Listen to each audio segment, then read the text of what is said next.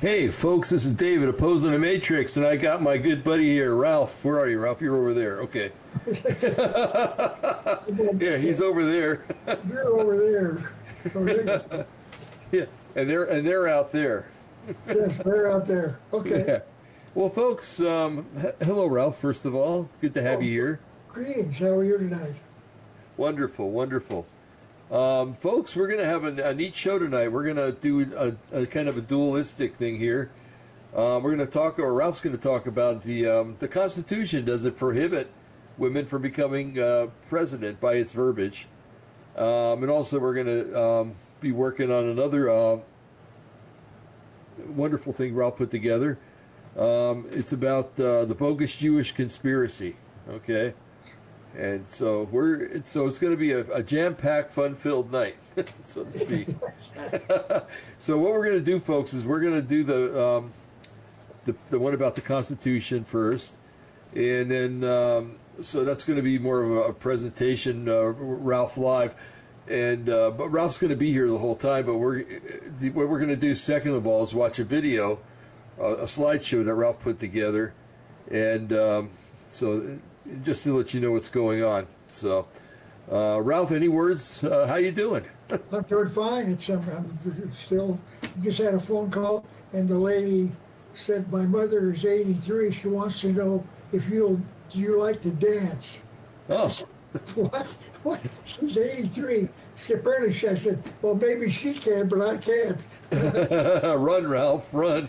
So I, I thought that was kind of interesting. So that ended, and I said, and I was eating my dinner, and so I finally got, oh, you know, I can, I can talk. so finally she left, and we got back to, uh, back to then. Then suddenly you called me with, uh, on the half hour.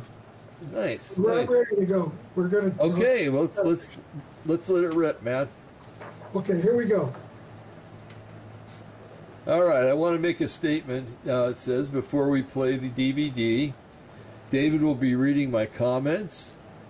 Uh, I am Ralph Epperson, and these will these are will be my thoughts. Sorry.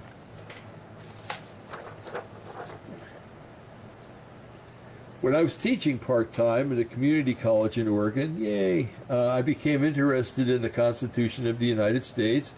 And as I looked at it, I found something that I have never heard others speak about.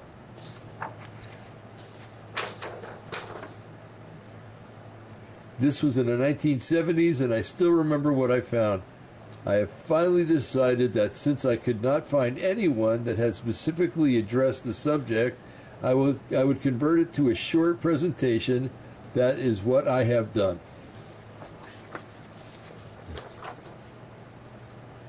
Now I have. Hold on, Ralph. You know, here you go. Now I have utilized the PowerPoint program in the 29 other DVDs I have produced. But this program had uh, recently developed a glitch in it, and I had to present this information in a different format.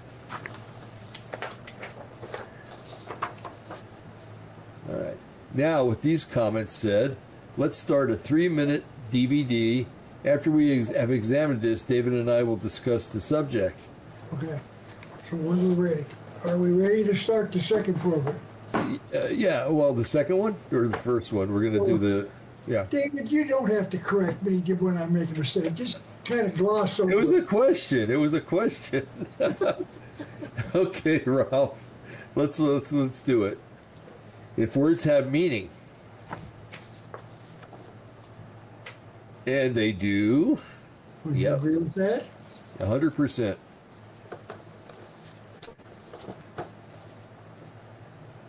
All right, Hillary Clinton.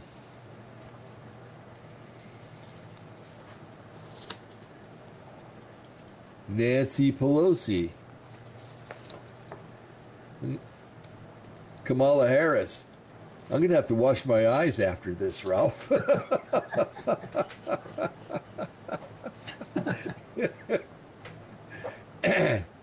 oh, and Alexandra Ocasio Cortez.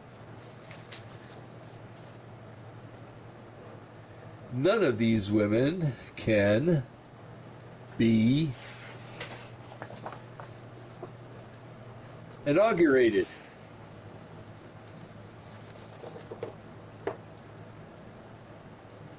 They can't be inaugurated president of the United States.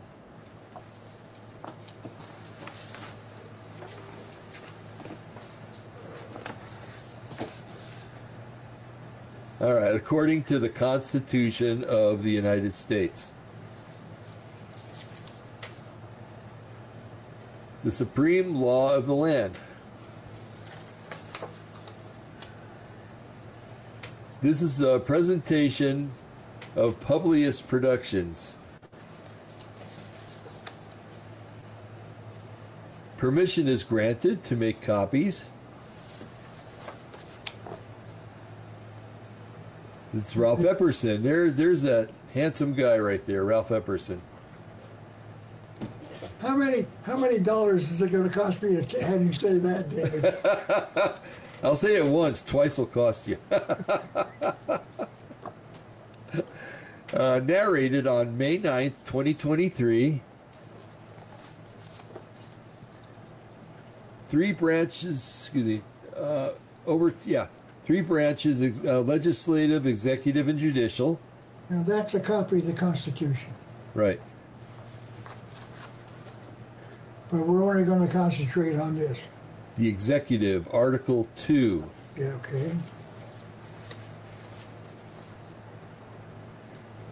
Counting the number of times he, his,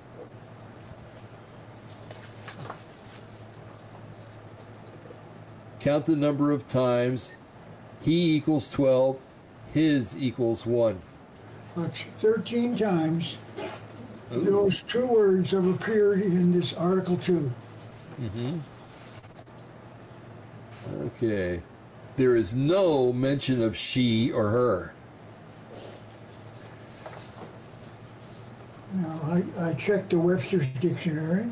Okay, Webster's Dictionary, he, the man or male.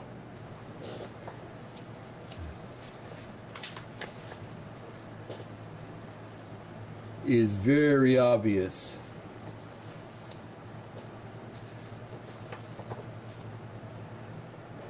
Only a man may be inaugurated.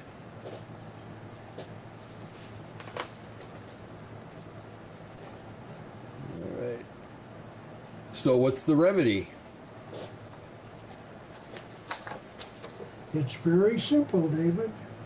Amend the Constitution. Yep.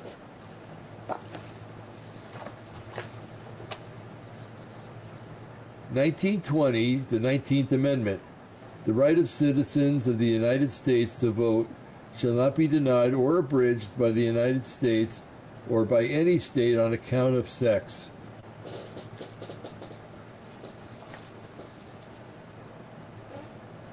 So the women of the United States were given the right to vote by the 19th Amendment in 1920.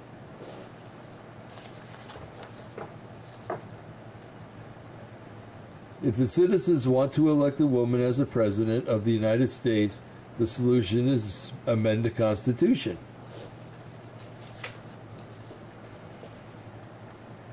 Thank you for watching.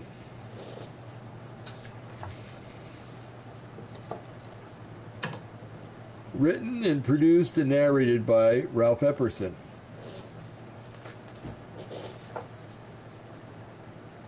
The end. Now, Well, that was clear to the point. can you state it any any more simply? No, What's the what's the solution? to amend the Constitution. Okay, now let's ask this question: What would have happened? What do you think would have happened if Hillary had been elected? Oh, well, the country would have went down the tubes faster than it is right now. No, no. Oh, I see. You're using a scenario here. Yes. She, what she would- have been elected, but by the Constitution, she wouldn't have been able to be inaugurated. Now, what do you think she'd say? She Well- wants to be president. You, mm-hmm. I didn't know this, and it- it's you bunch of see you're what's the word? You're men depraved. Oh, yeah. you're, sexist and sexist, yeah. right? Do you understand? hmm This is the law of the land.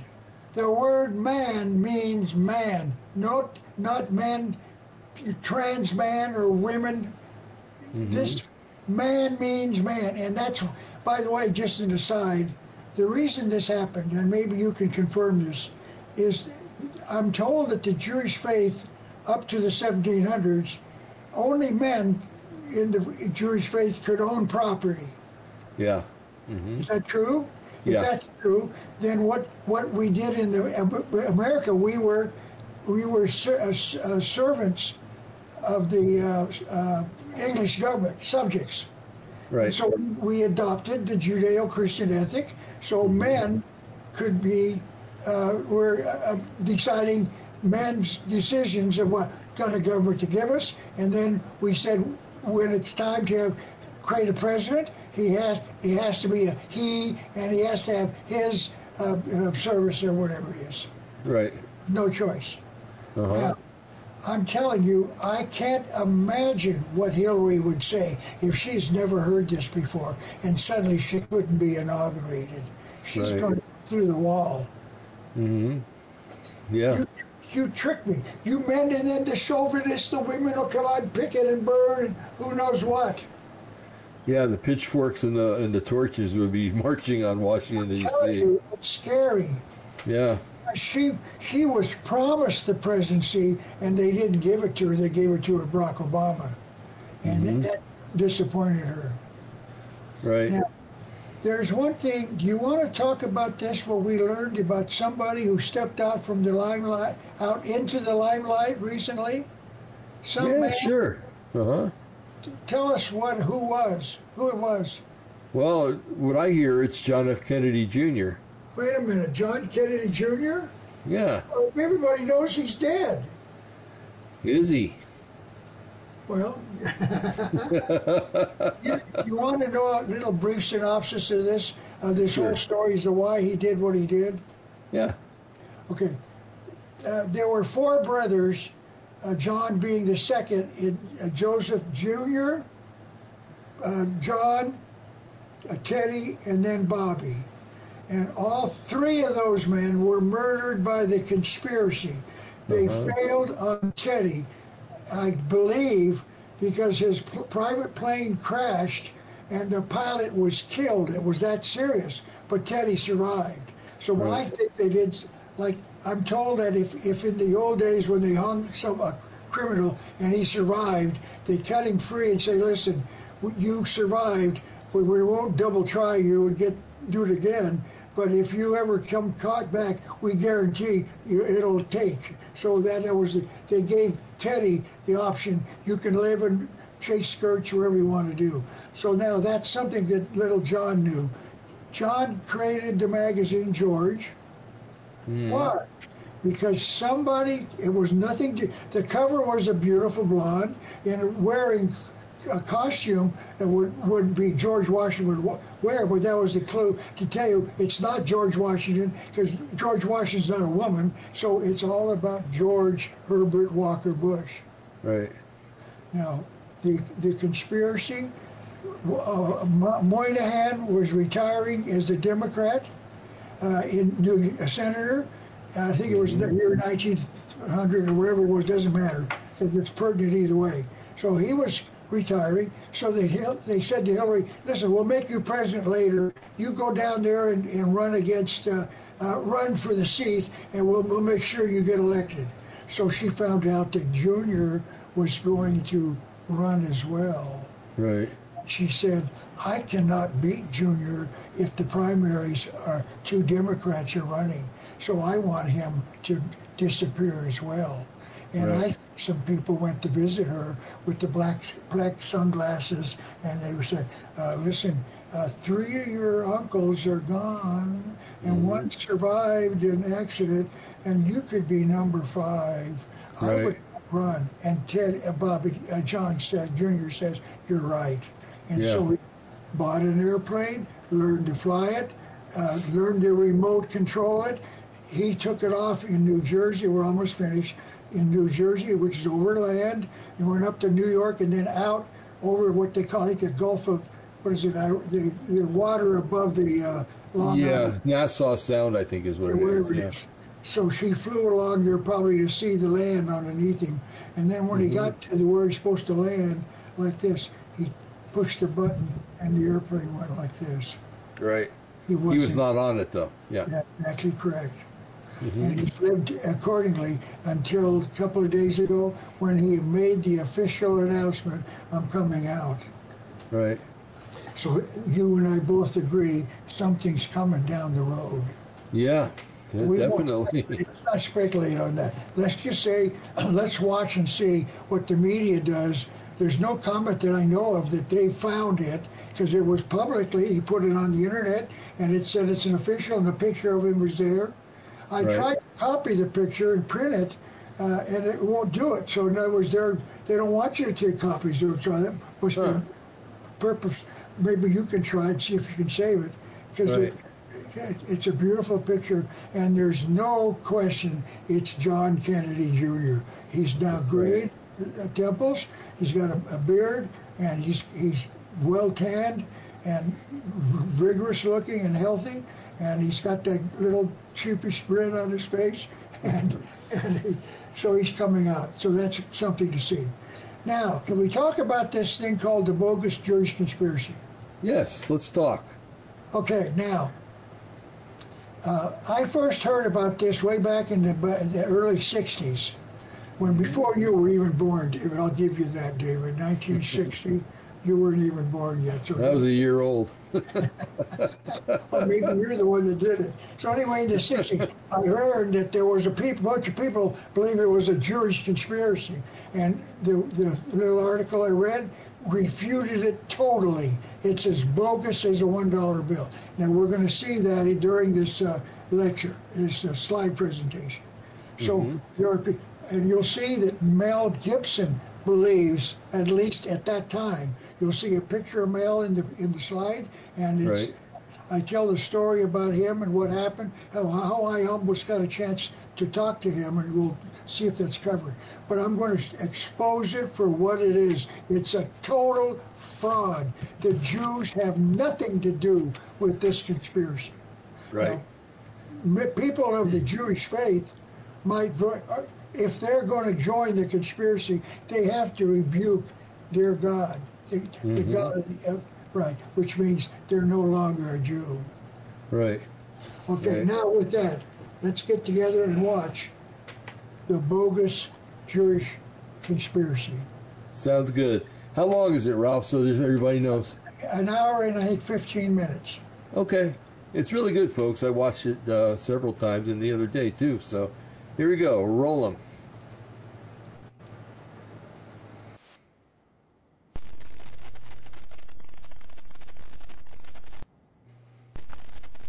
the bogus Jewish conspiracy. The evidence that those who believe in a worldwide Jewish conspiracy are dramatically wrong.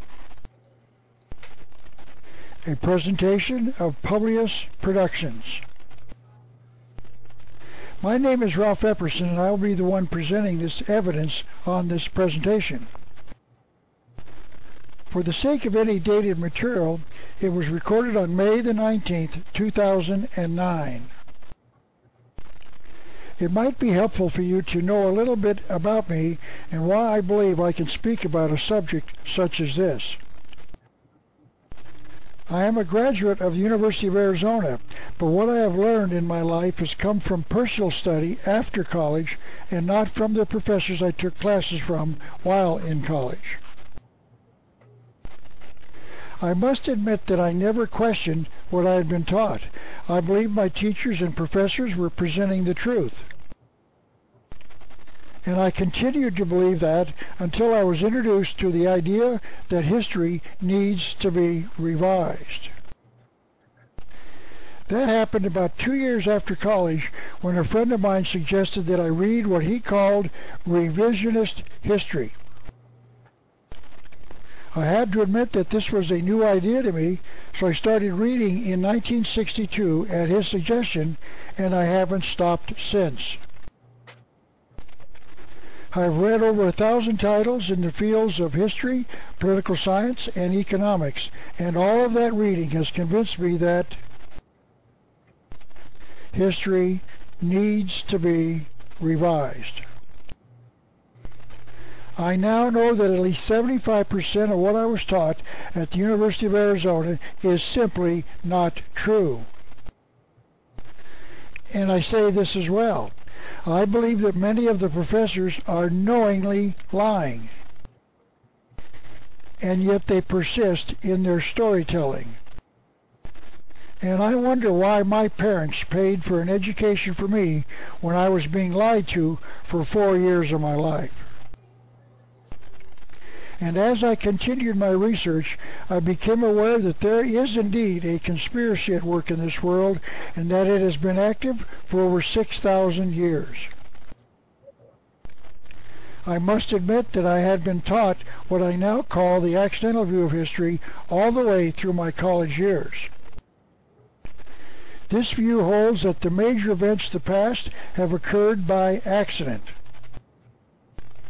No one really knows why wars, revolutions, and depressions occur. They just do. This is James Warburg, and he wrote this book entitled The Western Crisis in 1959. The book describes him as an eminent commentator on world affairs. He was a Harvard graduate and was one of the advisors to President Franklin Roosevelt. This book says that he was the author of at least 25 books on a variety of subjects, but more importantly, he was a believer in the accidental view of history and described it with these words.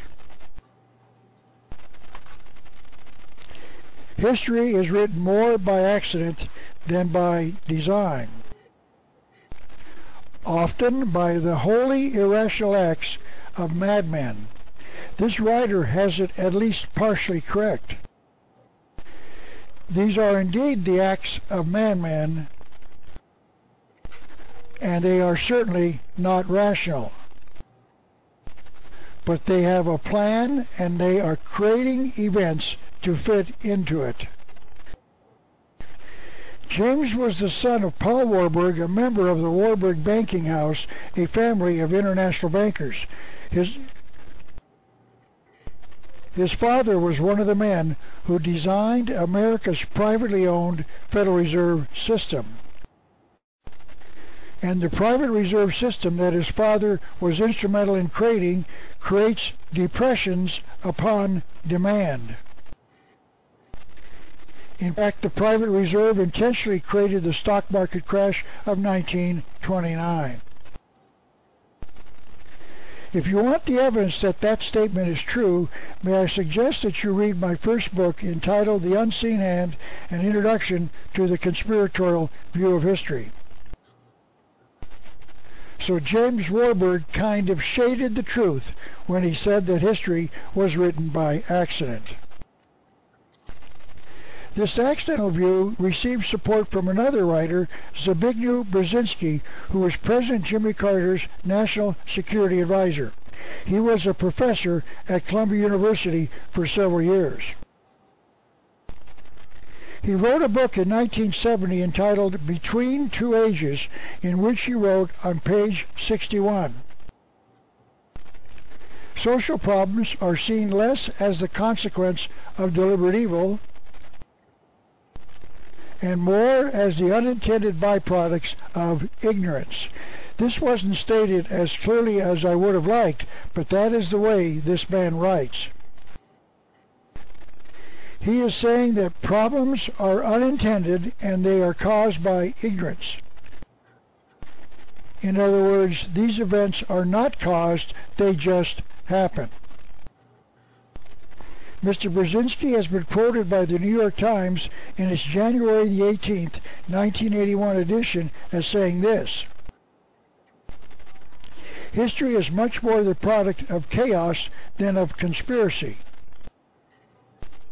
Increasingly, policymakers are overwhelmed by events and information. So once again, Mr. Brzezinski was repeating that these events just happen. And by the way, one of Professor Brzezinski's students, while he was a professor at Columbia University, was Barack Obama. The future president there was for was there for two years, from 1981 to 1983, taking classes from the professor. So I would presume that the new president also believes in the accidental view of history. My research has convinced me that there is a competing view, one that I call the conspiratorial view.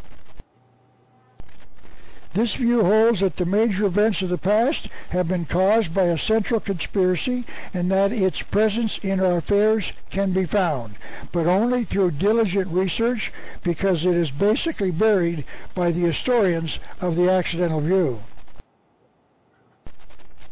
And let me identify the goal of this central conspiracy.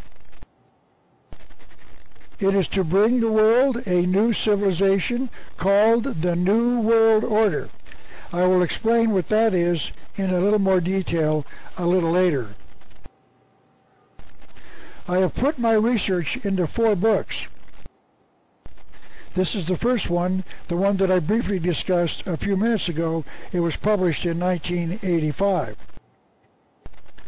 My second book was published in 1990 and is entitled The New World Order, a look at the horrific future planned for the world by a conspiracy. My third book is entitled Masonry, Conspiracy Against Christianity, and it is an examination of the rituals of the Masonic Lodge, wherein the Masons take an oath with a sword in their hand to destroy Christianity.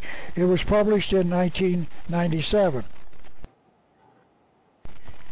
And the fourth one is a work on Jesse James, the famous outlaw.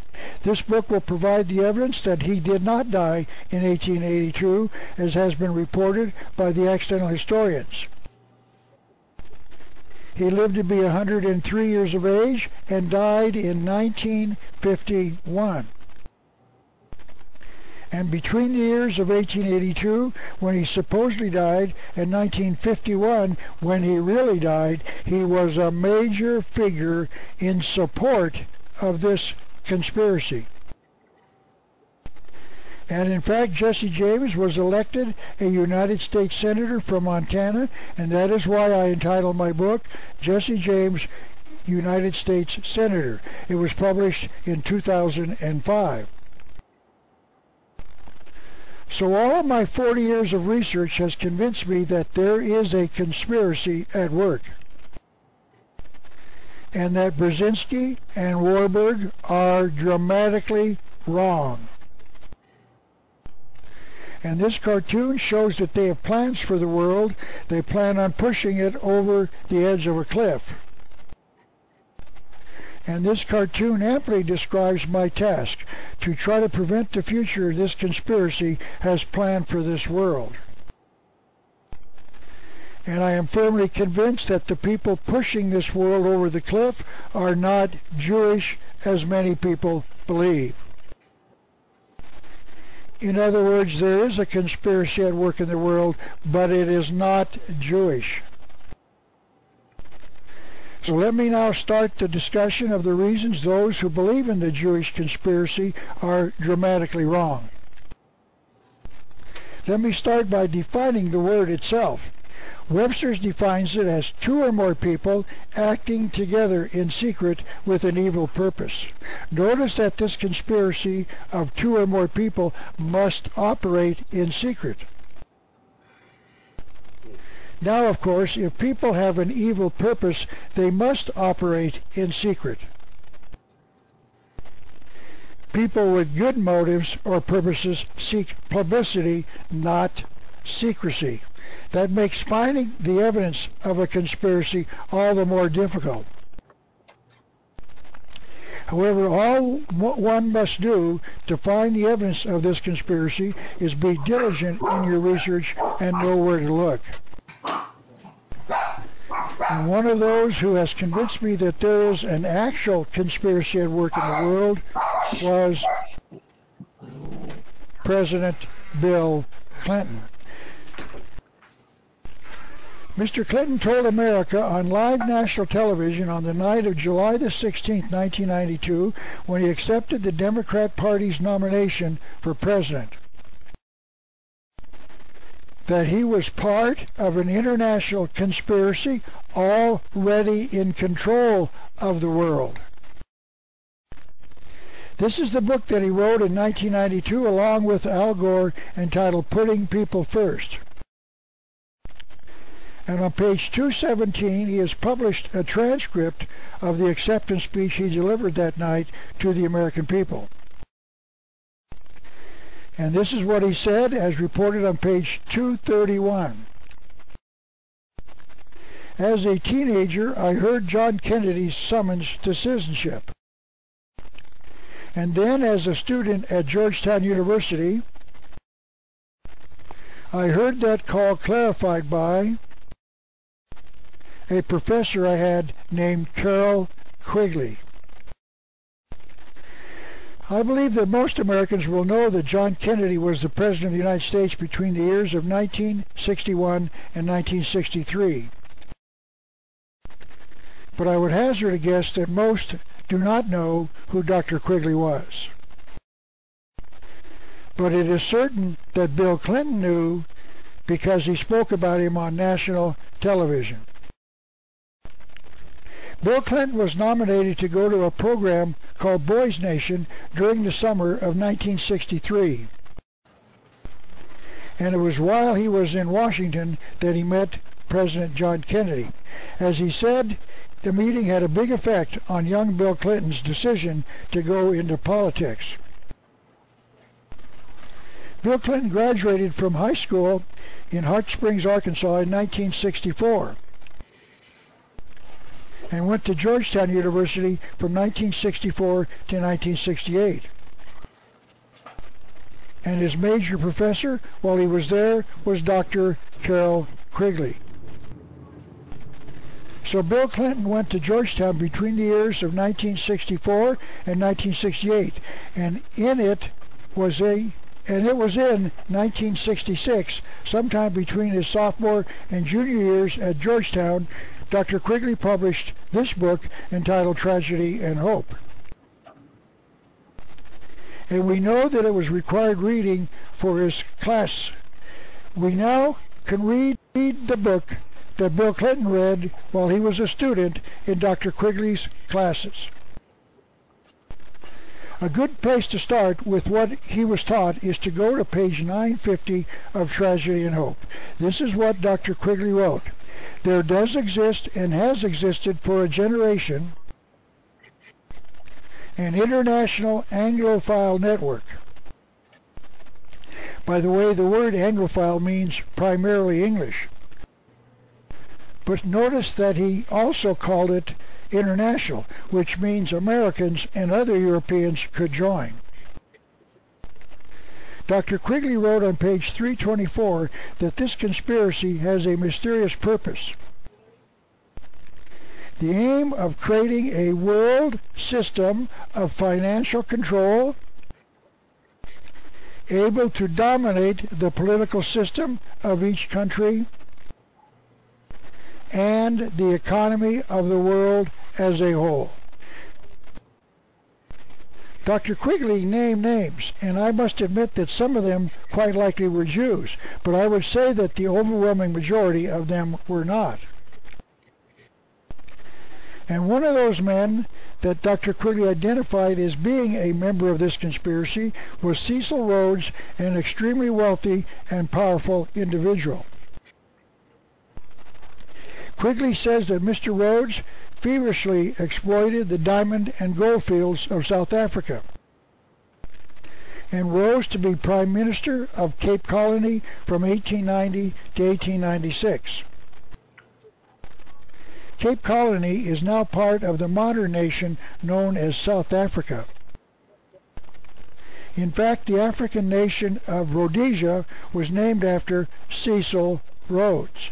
That nation is now called Zimbabwe. Not many people have nations named after them, but Cecil Rhodes did. Dr. Quigley continued, in the middle 1890s, Rhodes had a personal income which was spent freely for his mysterious purposes. These purposes centered on his desire to bring all the habitable portions of the world under their control. For this purpose, Rhodes left part of his great fortune to found the Rhodes Scholarships at Oxford. The purpose of the Rhodes Scholarships was to invite intelligent students from all over the world to come to Oxford University to learn in more detail about this international network. And then invite them to become part of the power controlling the world today. So where did Bill Clinton go after graduation from Georgetown in 1968? This is page 36 of the U.S. News and World Report article for October the 19th, 1992, and it shows that from 1968 to 1970, Bill Clinton was at Oxford studying as a Rhodes Scholar. This picture was taken in 1970 after he returned to the United States from his two years at Oxford. I can only presume that young Bill Clinton taught Hillary what he had learned from Dr. Quigley between 1964 and 1968, and what he learned while on a Rhodes Scholarship Program from 1968 to 1970.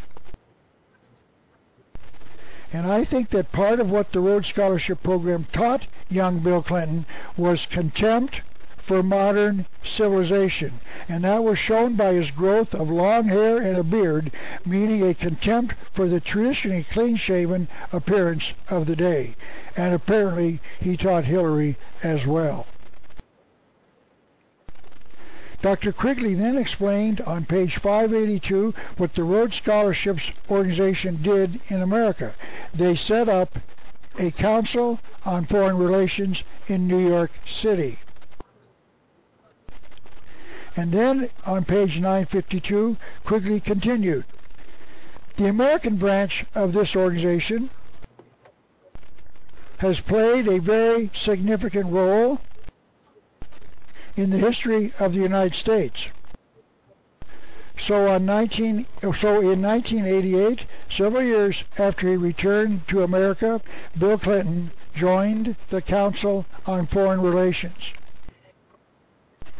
And then in 1992, the Council delivered the election to President Bill Clinton. So Clinton was exposed to the evidence that there was an international conspiracy at work in the world, but that it was not Jewish, but primarily English, but also international. And Dr. Quigley admitted that he had been shown their secret records for two years.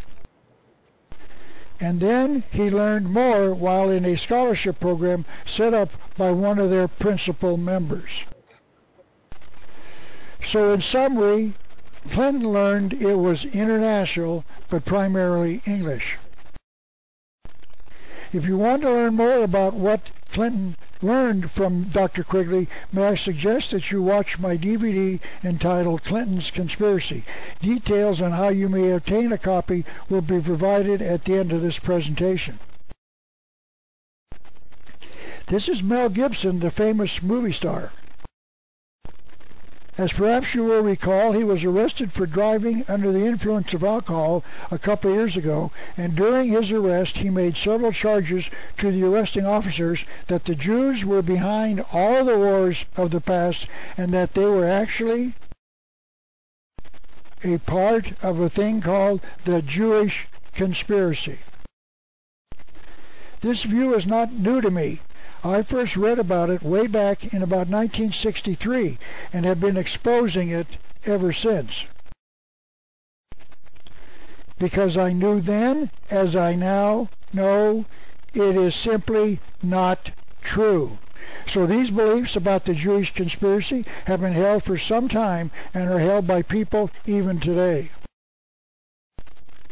The first time I heard about the claim was when I read a pamphlet written by Robert Welch, the founder of the John Birch Society. It was called The Neutralizers and it was written in 1963.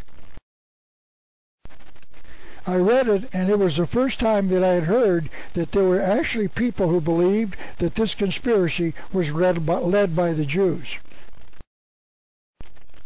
I would like to quote from Mr. Welch's pamphlet. He started by quoting, notice he's quoting someone who believed in it. This is what Welch believed a person who believes in it would say. It is actually a Jewish conspiracy run by the Jews as part of a plan to have their Jew, have the Jews rule the entire world. From the time it was started by a Jew named Karl Marx and later carried out by another or other Jews like Ulanov Lenin and Bronstein Trotsky. Mr. Welch was writing about Karl Marx, the so-called father of communism, and Nikolai Lenin and Leon Trotsky, the two revolutionaries who led the bloody communist revolution in Russia in 1917. Mr. Welch explained that this supporter of the Jewish conspiracy theme would claim that Lenin's real name was Ulanov and Trotsky's real name was Bronstein, meaning that they had concealed their names to conceal the fact that both of these men were actually Jews. Those who believe in the Jewish conspiracy claim that this is a common strategy of those Jews who are in the conspiracy. They change their names so that it will not appear as if the Jews are running the conspiracy. I can honestly say that in all of my research, I never found one of these writers who ever documented their supposed claims. We are supposed to believe it apparently simply because they say it.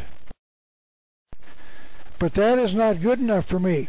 I have become an honorary citizen of the state of Missouri called the Show Me State, meaning that if someone makes a claim, I ask them to show me their proof. And if they do not have the proof, I will not believe their claims. And I would like to recommend that you also become an honorary citizen of Missouri. Ask any writer or historian to prove his charges, and then may I suggest that you ignore the works of any who cannot. We simply do not have time to waste in believing unsubstantiated claims. So way back in 1963, way before this conspiracy was proven to be a religious view of man without a belief in the creator God of the universe, but a belief in the false god named Lucifer, also called Satan, the devil. It was simply called the Communist Conspiracy. Please notice here that Welch was quoting someone who identified these men as being Jews. Mr. Welch did not personally believe the claim. This is Reverend Richard Wurmbrand, a Christian minister from Romania, who has suffered at the hands of the communists in his native land. This is a book he has written entitled Marx and Satan, published in 1985. In it, Reverend Wurmbrand shows us the evidence that Karl Marx was a worshipper of the devil. It is true that Marx was born a Jew, but after his father converted to Christianity, Karl Marx, as a young man, converted as well. Marx was actually baptized as a Christian during this time. Reverend Wurmbrand quotes the early writings of Marx, such as this that Marx wrote entitled The Union of the Faithful with Christ in which Mr. Marx wrote, Through love of Christ we turn our hearts towards our brethren. Union with Christ is everything noble and great. once a Jew becomes a Christian, he is no longer a Jew because the Jews do not believe that Jesus is the Messiah promised by the Old Testament prophets. But Marx went off to college and while away from the Christian influence for the first time, and was away. While a student at the university at the age of 19, Marx wrote this. I wish to avenge myself against the God, or the one rather, the one who rules above. And see this sword? The Prince of Darkness sold it to me. This sounds to me like a person who has rejected the teaching of Jesus to embrace the teachings of the devil, often called the Prince of Darkness. The Reverend quotes a friend of Marx's when Marx was 23 years old as writing, Marx called the Christian religion one of the most immoral of religions. Then Reverend Wurmbrand identifies the reason why Marx had rejected the teachings of Jesus. Marx had discovered, or actually joined, a satanic cult while in college led by a priestess named Joanna Southcott, who claimed to be in contact with a demon named Shiloh. Now the question is this. If a man leaves Judaism to become a Christian and then leaves that to become a Satanist, is he still a Jew or a Christian? And the answer has to be no, he is a Satanist. Marx had become a Satanist and after he became a Satanist, he would have to leave both the Jewish and Christian faiths that believed in the God of the Bible. He would no longer be a Jew or a Christian. And he would have to leave Christianity, the faith that believes in the divinity of Jesus Christ. Let's say for the sake of argument that both Nikolai Lenin and Leon Trotsky were Jews. Were they still Jews when they became communists? Was Lenin still a Jew when he wrote as a communist, We are the masters? Complete indifference to suffering is our duty. The greatest cruelty is a merit through a systematic terror, every lie, every lie shall be lawful. We will find a way to abase, to abase humanity down to the lowest level of existence. And we must combat religion, down with religion, long live atheism, Atheism is, of course, a belief that there is no God. So Lenin was writing as a man who believed that there was no God in the universe. That certainly is not the view of a believer in the Jewish religion. Lenin continued, the spread of atheism is our task. Communism abolishes eternal truths it abolishes all religion and morality. We say that we do not believe in God. We do not believe in eternal morality. That is moral that serves the destruction of the old society. I think that any fair reading of those quotations by, Karl Mar by Nikolai Lenin would force the reader to an inevitable conclusion. Lenin was no longer a Jew. He was an atheistic communist because communism is a religion without God. Mr. Welch then pointed out that this so-called Jewish conspiracy surfaced with a document called the Protocols of the Learned Elders of Zion, supposedly written by a group of Jews who met in Basel, Switzerland in 1897 to set the course for their plan of world conquest. So the first question becomes obvious. Does that mean that the Jews did not have a plan for world conquest until 1897? They have been on this earth for thousands of years, and apparently we are being asked to believe that they only met in 1897 to formulate their plan. Notice that the claim is that the protocols were written by the learned elders of Zion. Zionism is defined as a conviction that the Jews should return to their homeland in the Middle East, one promised by God to them many centuries before.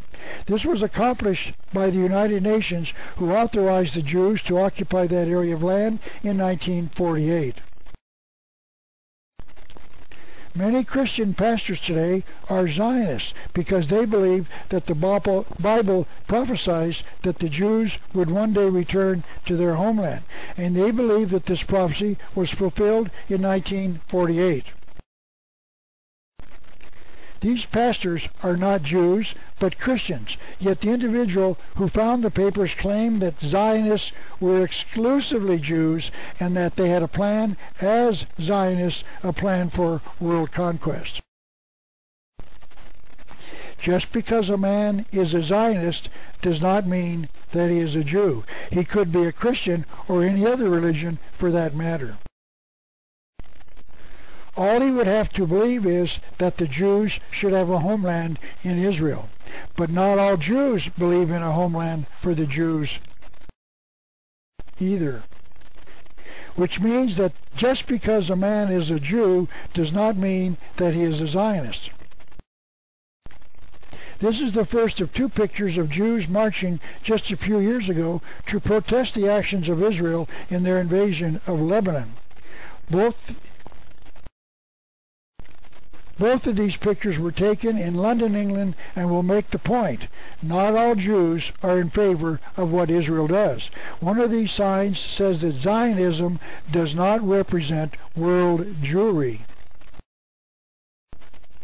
Now let me return to the protocols of the learned elders of Zion. The claim is that this was a real document, but Sergei Nilus, the man who allegedly found the papers, provided not one documentation that this meeting in Switzerland had ever taken place. He did not say how he found the protocols or how he knew that they were official. And to be perfectly honest, I do not now know who wrote them, nor what the purpose was of whoever who did write it. But that does not mean that they were written by the Jews. It means quite possibly that they were written by an active conspiracy, the one ruling America and the world today. The same one that Dr. Quigley taught Bill Clinton about. And the one that I've spent 44 years of my life documenting and exposing. But in summary, I would say this about the protocols. Reading them is like reading today's newspapers. They certainly speak directly to the things happening in America today. One person who believed the protocols was Henry Ford, the owner of the Ford Motor Company, the maker of the Ford lines of automobiles. And the reason he believed in them is very intriguing.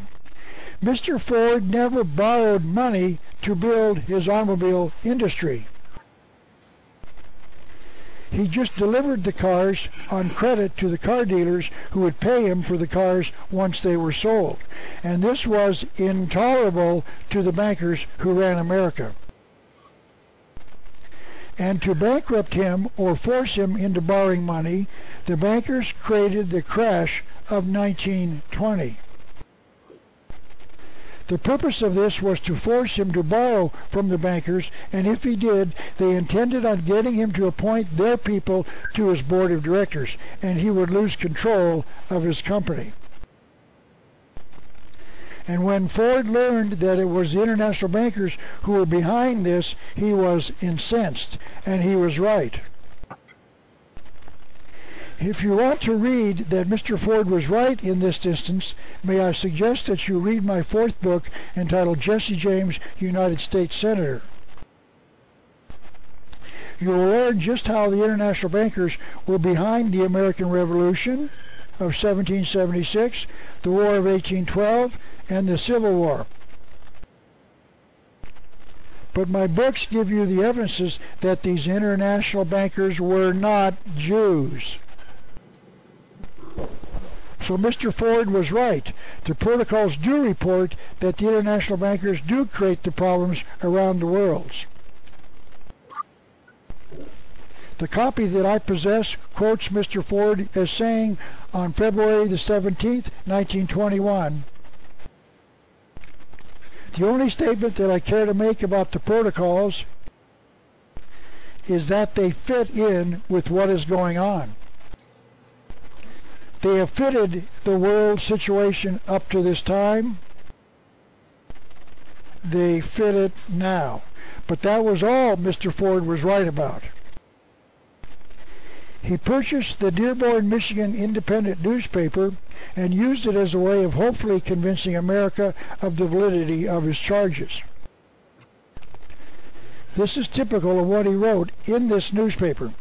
The international financiers are behind all wars. Notice, by the way, that this is precisely the same charge that Mel Gibson made in the year 2006. Mr. Ford continued, In America, the Jew is a threat. And when Adolf Hitler came to power in Germany and promised to do something about the Jews, Ford lent him his support. This is a picture taken July the 30th, 1938, of Mr. Ford receiving the Grand Cross of the German Eagle from Adolf Hitler's Third Reich, presented by the German Consul General of Cleveland and Consul of Detroit. And one can only presume that Mr. Ford never learned that there is evidence that Adolf Hitler himself was one quarter Jew. In 1943, Walter Langer, an American psychiatrist, was asked by President Franklin Roosevelt to prepare a psychological profile on Adolf Hitler. And it has been reprinted in this book entitled The Mind of Adolf Hitler, published in 1972. This is what he discovered. Adolf Hitler's father, Alois Hitler was the illegitimate son of Maria Anna Schicklgruber. She was employed as a servant in the home of Baron Solomon Mayer Rothschild in Vienna, Austria. As soon as the Rothschild family discovered that she was pregnant, she was sent back to her home in Spital, where Alois was born. If it is true that one of the Rothschilds was the real father of Alois, it would make Adolf one quarter Jew. I don't think Ford ever learned that Adolf Hitler was quite likely the illegitimate son of a Rothschild, a so-called Jewish banker. That sheds a completely, completely different light on this Jewish conspiracy theory. If Hitler was Jewish and they already control the world, why would a Jewish conspiracy want to take him out? That doesn't make sense unless there is no Jewish conspiracy. I remember watching a television commercial for Bill Cosby's situation comedy. Cosby told his son, Remember, son, I brought you into this world and I can take you out.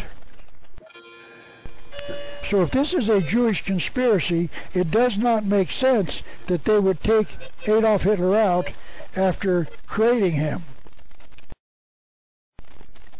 Apparently someone told Mr. Ford that all of the international bankers were Jewish. It is quite conceivable that someone told him that this goes all the way back to the time of Jesus and his overturning of the tables of the money changers inside the temple. This occurrence might be the source of the theory that the Jews are the international bankers of today. Let me briefly quote some Bible verses as a way of possibly explaining where some of those people who believe in the Jewish conspiracy get their ideas. Let me start by quoting the Gospel of John, chapter 2, verses 13 through 15. And the Jews' Passover was at hand, and Jesus went up to Jerusalem and found in the temple the changers of money sitting.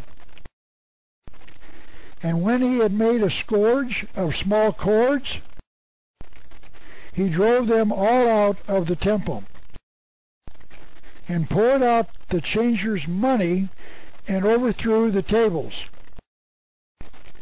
Now, this was the only time in the Bible that I'm aware of where Jesus used anger.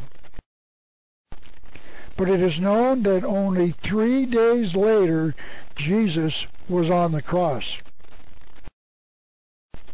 Let me continue the story in the Gospel of Matthew, chapter 26, verses 14 and 15.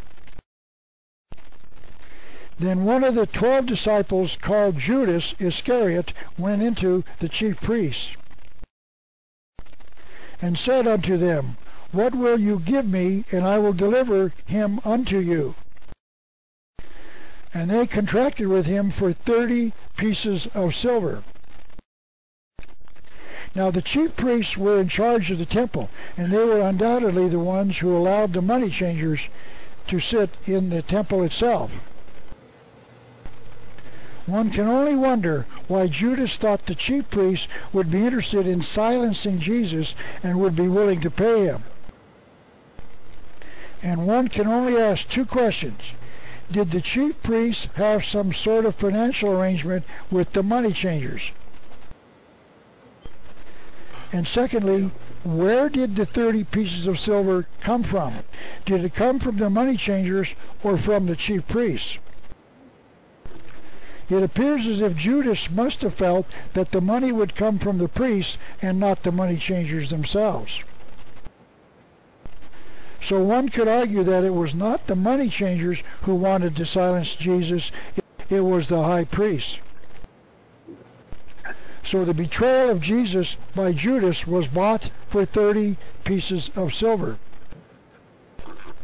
But the question is, were the money changers the source of the claim that the Jews were the international bankers? The author Dan Brown wrote a book in 2003 entitled The Da Vinci Code, and this book stirred up a huge controversy because it alleged that Jesus and Mary Magdalene, a woman named in the Bible, were married and that this marriage resulted in children being born. I will not spend the time to discuss this book and its comments except for this one.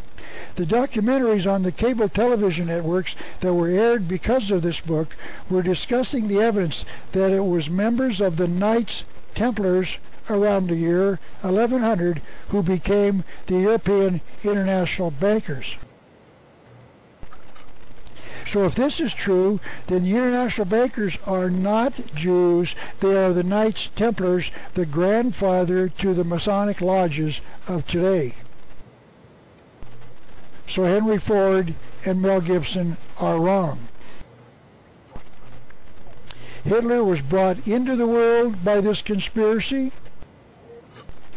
and Hitler was taken out by this conspiracy and it wasn't the Jews who took him out. It was the very conspiracy that brought him into the world that took him out. And that conspiracy is not Jewish. Now what does it mean to be a Jew? For those who claim that a Jew is born of a Jewish mother, tell that to Henry Kissinger, America's Secretary of State, at one time who was born of a Jewish mother. But Mr. Kissinger can no longer call himself a Jew because on June the 20th, 1976, Mr. Kissinger was formally excommunicated from Judaism. The Jews have a supreme rabbinic court of America composed of five rabbis, and they are shown in this picture. They spent nearly a year investigating the charges against Mr. Kissinger, and on that day they pronounced a cherem upon him, which means a place where access is prohibited, where a person is to be denied access. So Kissinger can no longer visit a synagogue. That must mean that Judaism is a religion, not a race.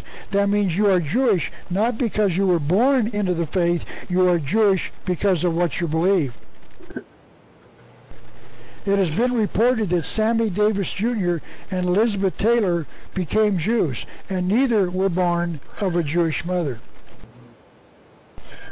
So if you are Jewish and become a Luciferian, you have to renounce your faith.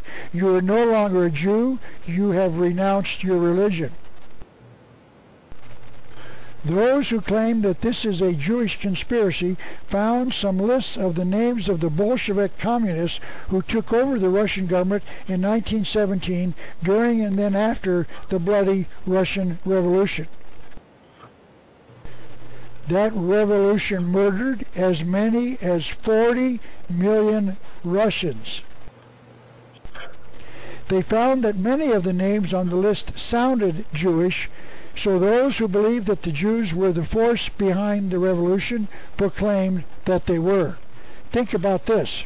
Just because someone has a Jewish sounding name is not evidence that they are Jewish.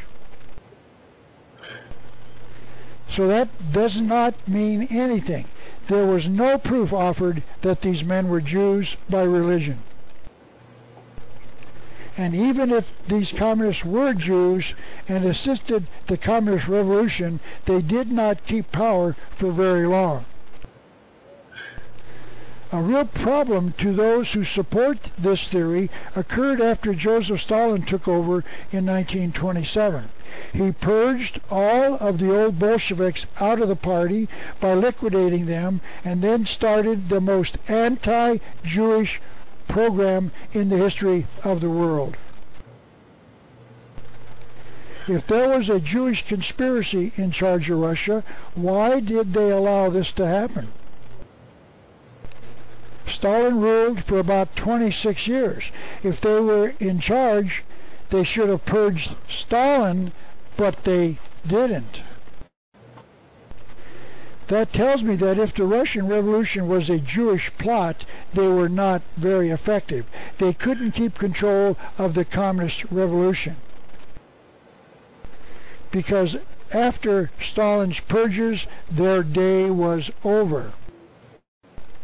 This is Professor Anthony Sutton, Anthony actually, perhaps the greatest researcher of all into the Russian Communist Revolution of 1917, and he wrote this book entitled Wall Street and the Bolshevik Revolution, meaning the Communist Revolution in Russia.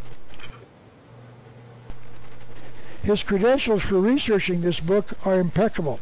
He was also the author of a three-volume series entitled Western Technology and Soviet Economic Development from 1917 to 1965.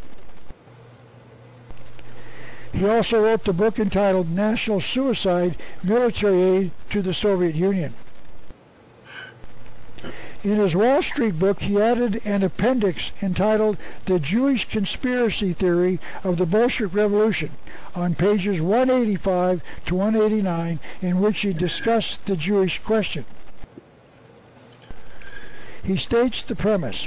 There is an exhaustive, extensive literature reflecting the argument that the Bolshevik Revolution was the result of a Jewish conspiracy.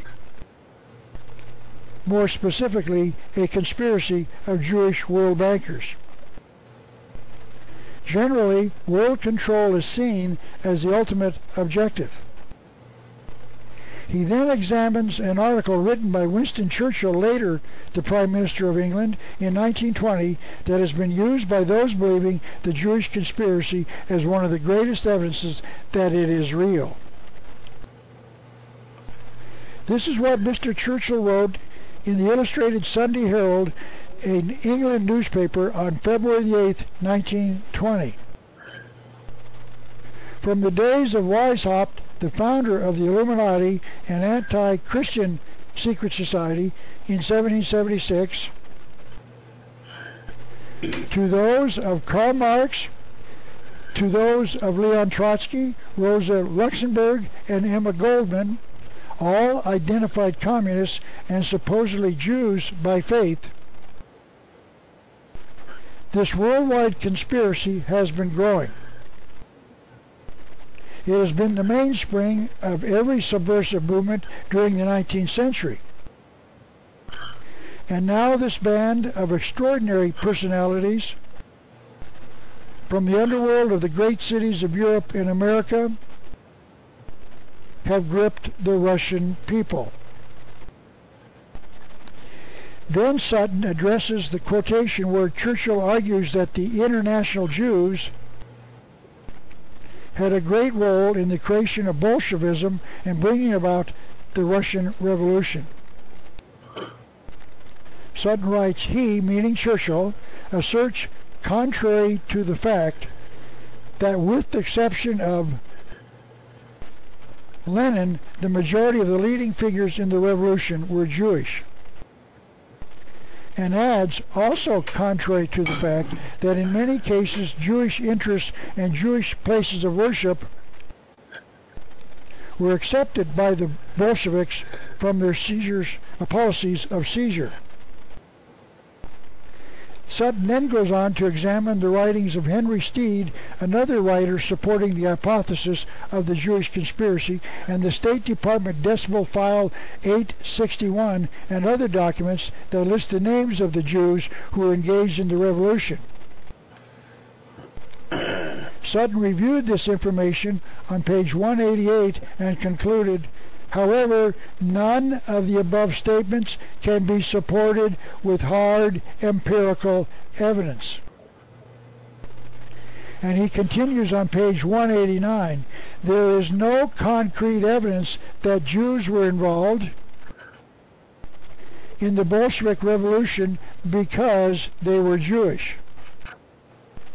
The evidence suggests that the New York bankers who were also Jewish, had relatively minor roles in supporting the Bolsheviks. While the New York bankers, who were also Gentiles, had major roles. And then Sutton addressed the issue of the Stalin purges. He wrote this. The proportion of foreign Jewish Bolsheviks, meaning the communists, involved falls to less than 20% of the total number of revolutionaries. And these, these Jews were mostly deported, murdered, or sent to Siberia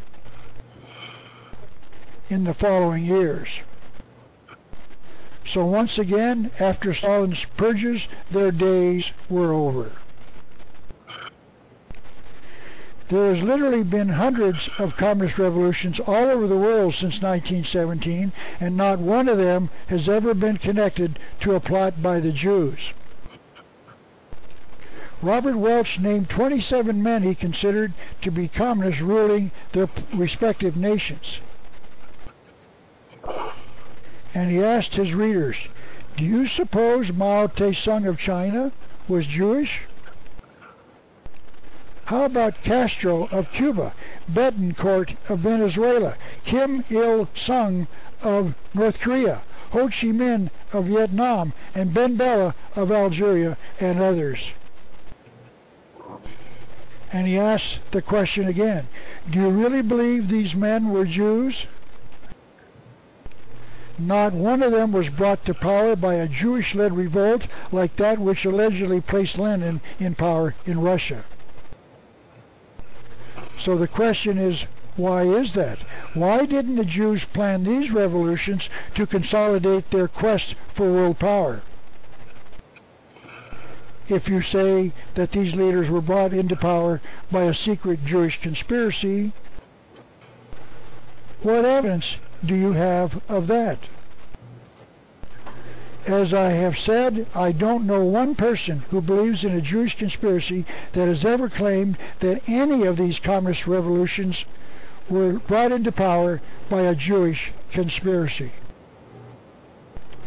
Perhaps the bloodiest communist revolution ever occurred in China between the years 1923 and 1949.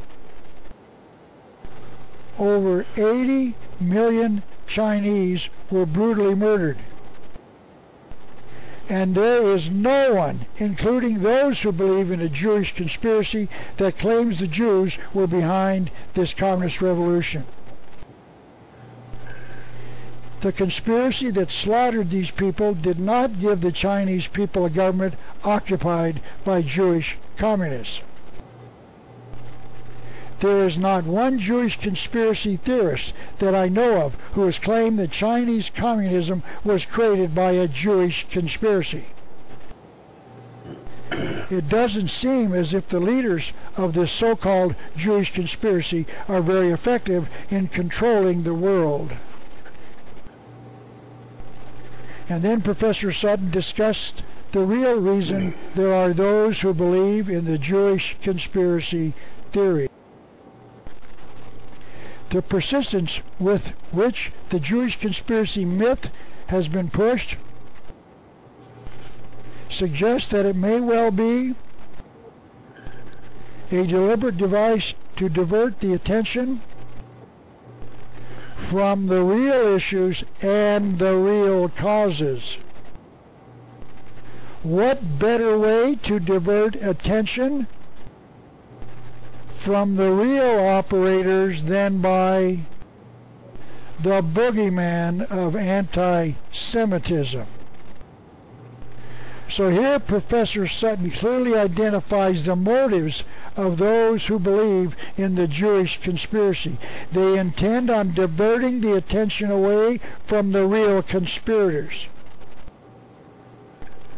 If the real conspirators are not Jews, then who are the real conspirators? This is a book written by Alice Bailey entitled The Externalization of the Hierarchy. Mrs. Bailey was a supporter of the Luciferian conspiracy, and it was her intent to explain to her, to her readers that someday soon this hierarchy would step out of the shadows and reveal itself. This is what she wrote. The three main channels through which the preparation is going on might be regarded as the church, the Masonic fraternity, and the educational field. Notice there is no mention of the Jews having any role in this conspiracy. This quotation comes from one of the leading supporters of this Luciferian conspiracy, and she doesn't mention the Jews as being one of the major controllers of it. She went on. The Masonic movement will meet the need of those who can and should wield power. Notice once again, it is not the Jews, it is the Masons who will yield the power. And I would say that if anyone knew who was in charge, it was Mrs. Bailey. Manly P. Hall, perhaps the greatest writer in the world in support of this Luciferian conspiracy, wrote that a group called the Order of the Quest came to America at the same time as the Christians, meaning the Pilgrims and the Puritans. And it was this loosely organized conspiracy that set this nation on a course of delivering the Novus Ordo Seclorum, a new world order, to the world. Hall was the major source of details as to what the symbols on the back of the American dollar mean. For instance, he points out that America was not named after Amerigo Vespucci, as is commonly taught by those who write the accidental school of history. But it was named after Amaru, a Peruvian sun god and that the worship of this sun god conceals a worship of Lucifer, also called Satan or the devil. In fact, Mr. Hall states that America may well mean land of Lucifer. 44 years of my research has forced me to conclude that our founding fathers were also members of the ancient mystery religion, the one that secretly worships Lucifer, the sun god, that is 6,000 years old. And that they did indeed set this nation on a course that Mr. Hall wrote about in his book entitled The Secret Destiny of America. As I have said, my research of 44 years has proven that this conspiracy is ruled by Lucifer, another name of Satan or the devil, by a group known as the Great White Brotherhood, and there appear to be nine of these leaders, and that they have their headquarters in the nation known as Tibet. This is Charles W. Leadbeater, one of the writers in favor of this view of man's relationship to his God. He wrote a book entitled Freemasonry and its Ancient Mystic Rite, in which he wrote this on page 9. Masonry is a direct descendant of the mysteries of Egypt. So this writer is declaring that this conspiracy predates the Jews. And this quote comes from page 27. Behind the whole system of Masonic initiation was and is the Great Lodge, the Great White, the Great White Lodge itself. So it is the Great White Brotherhood that controls the Masons. And he reported that this group had its headquarters not in Tibet, not in Israel, not in the United States, not in Europe, nor inside the United Nations. So he is saying that the Masons who are to wield the power are controlled by the Great White Brotherhood, a group that is as old as the Egyptian mysteries, predating the Jews themselves by several thousand years. My research into the Great White Brotherhood is preliminary, but it appears as if this is the controlling group for the entire conspiracy. In other words, the Great White Brotherhood is the top player in this enormous worldwide conspiracy. Of course, that means the Jews are not the controlling group for this conspiracy.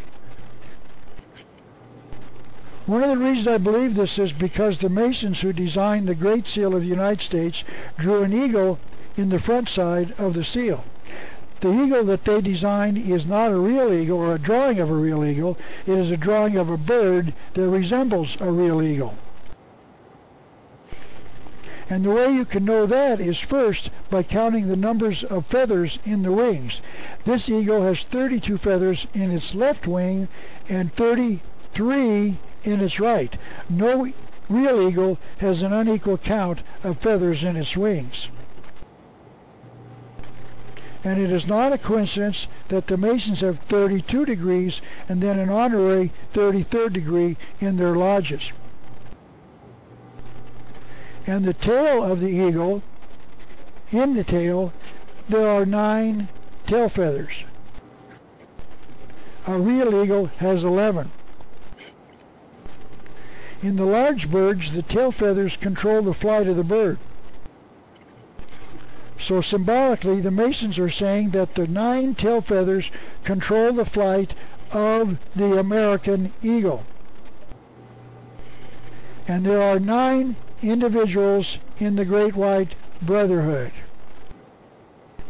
And the Great White Brotherhood has run this conspiracy for over 6,000 years. I would like now to show you one more evidence that the Masons worship Lucifer, their god, in their temples.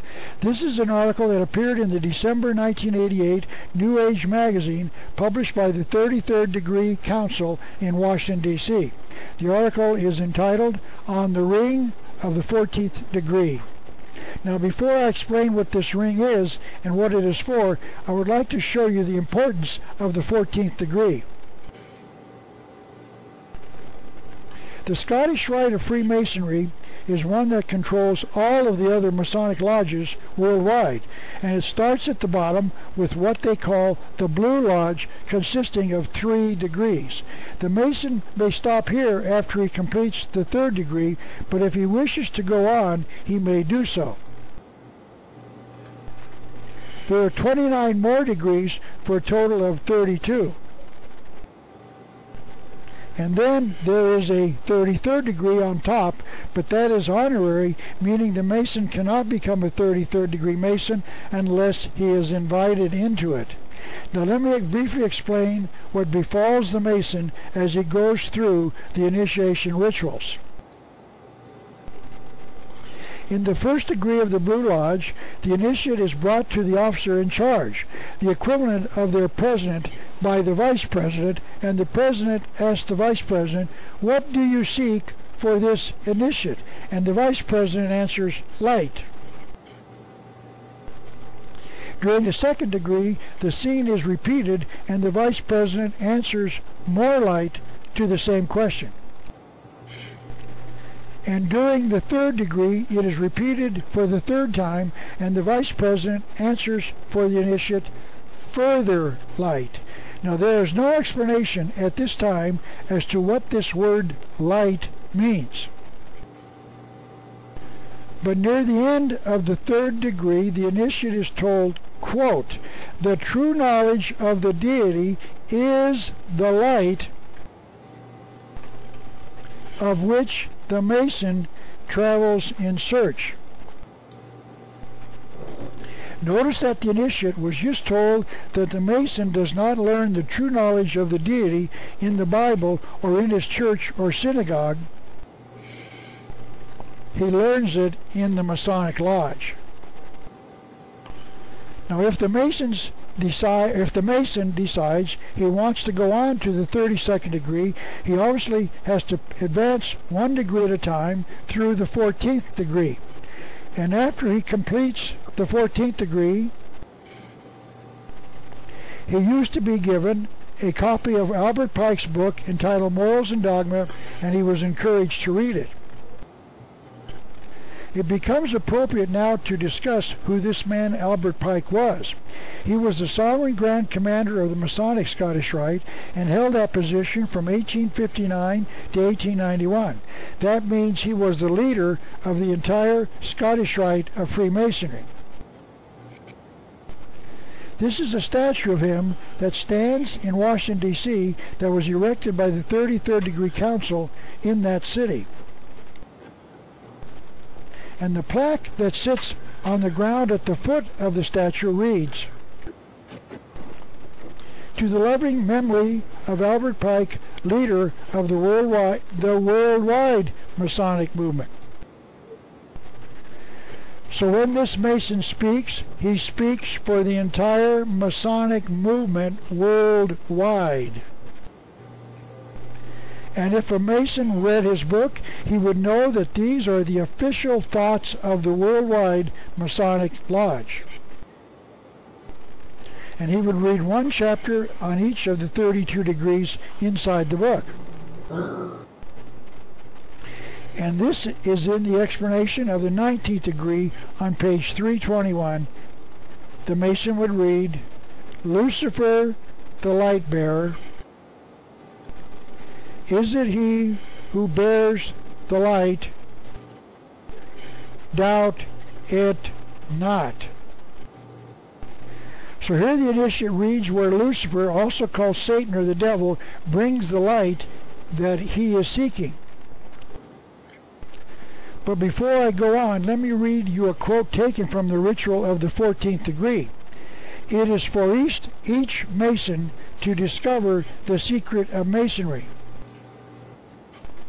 by reflecting upon what is done in the work.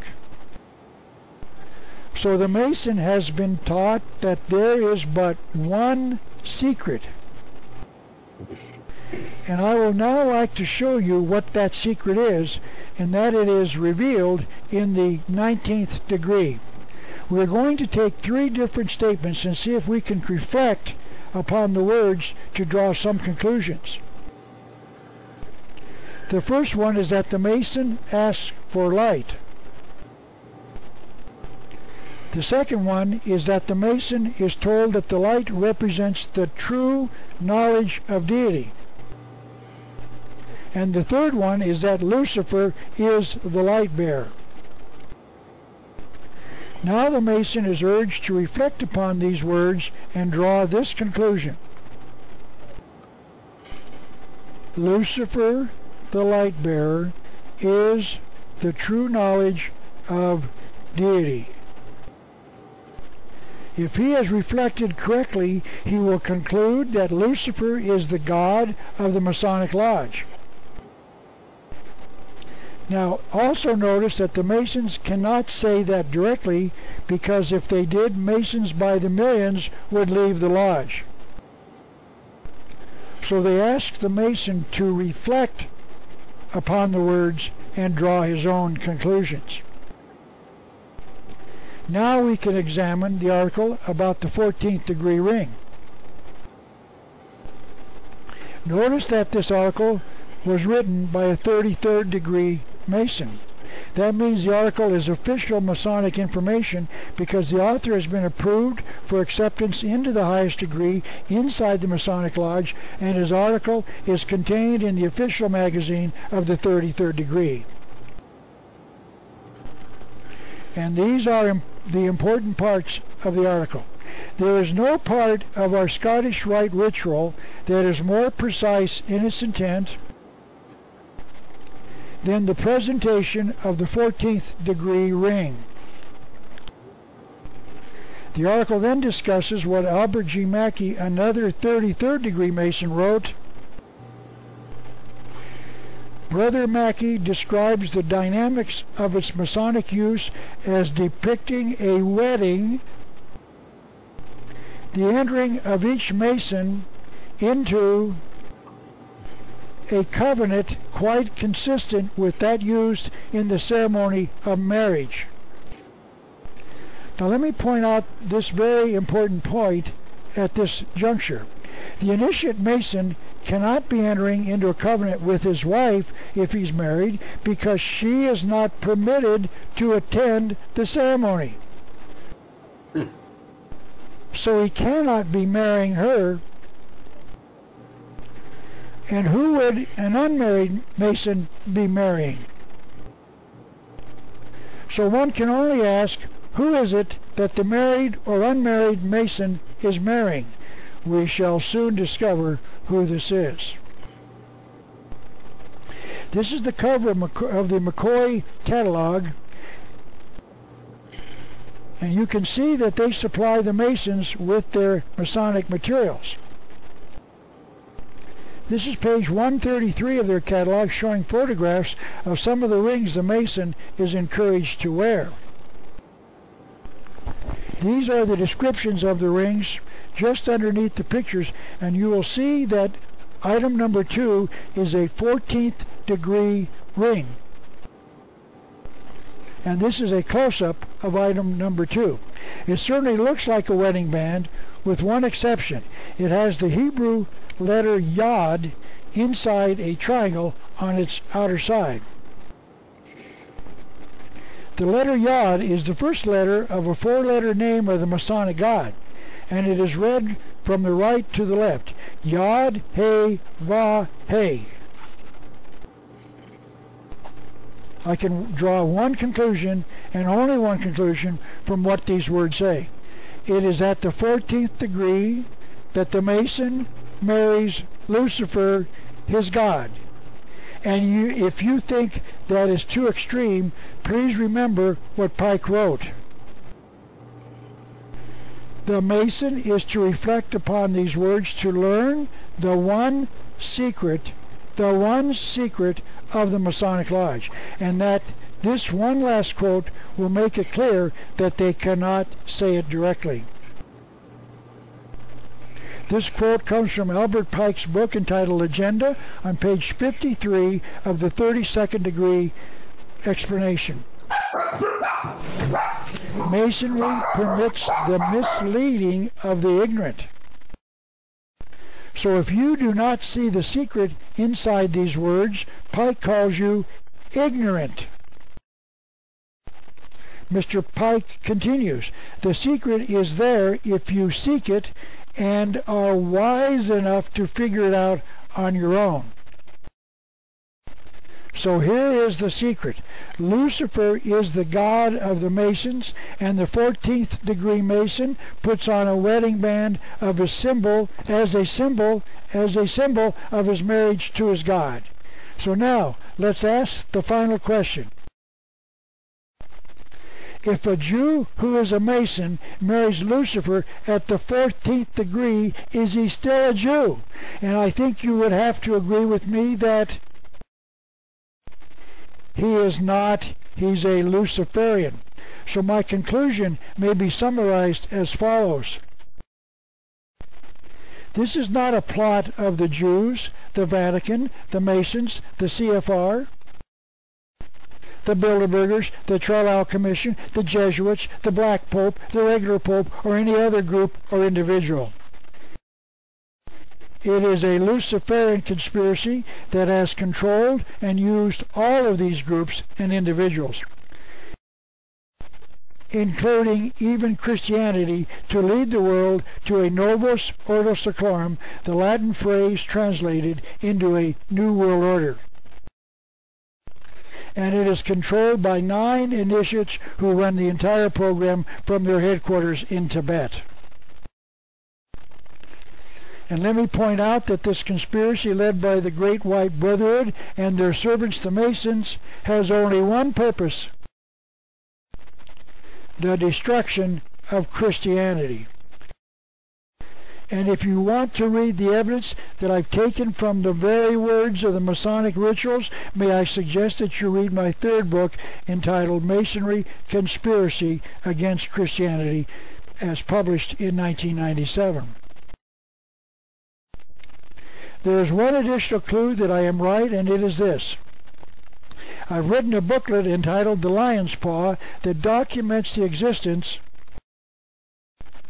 of a sign that is made by the right hand over the heart in the form of a lion's paw.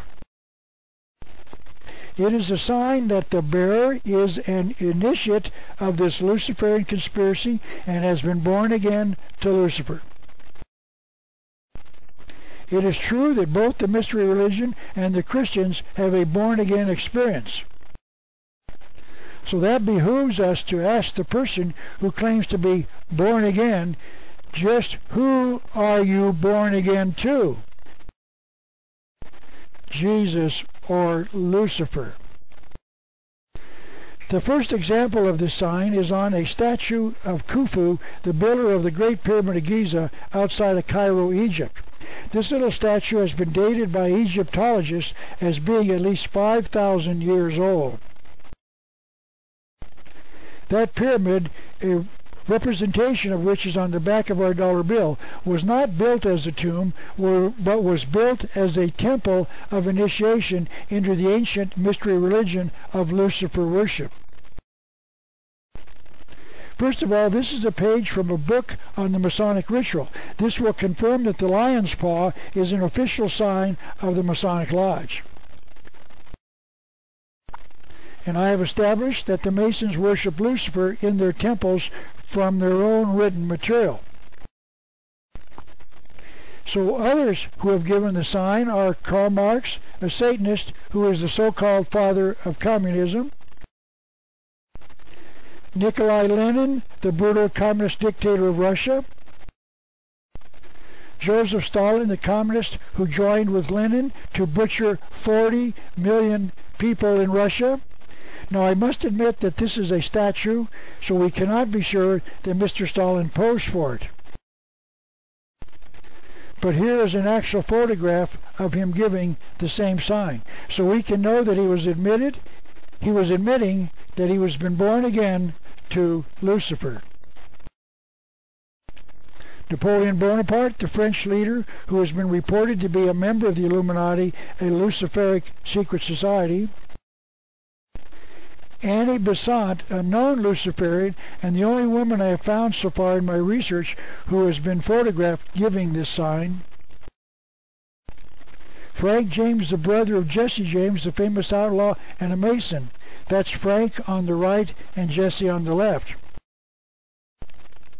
Jesse later became a 33rd degree Mason, which means he was invited into that degree. Anton LaVey, the founder of the Church of Satan, and President George Washington, the father of his country, a Mason, and quite likely a member of the Illuminati. Now, this is an official portrait of George Washington that has been released by the Masonic Lodge. And here is one major clue that this control is extended even into the Christian faith. This is Pat Robertson, the televangelist shown giving this sign. Mr. Robertson is not a Jew, but claims to be a Christian. He is shown giving this sign on the cover of a 1986 Time magazine. By this sign, I believe that Pat was showing the initiates that he was one of them. So let me close with this thought. This Jewish conspiracy is just that. It is a theory and one that can be quickly exposed as being bogus an enormous fraud. Thank you so very much. And may God bless America.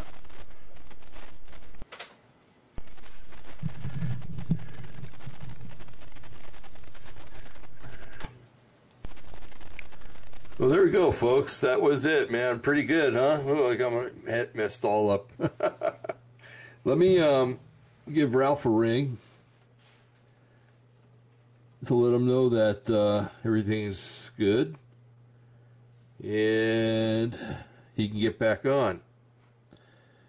Let's see. I told him I'd let it ring once.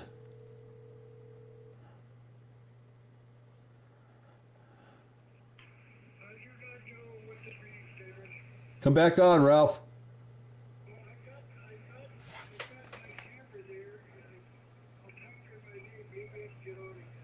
Okay. All right, folks. Ralph's going to try to get on again.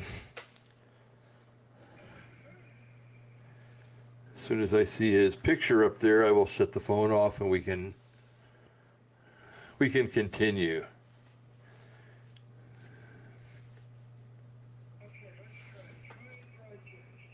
What, Ralph?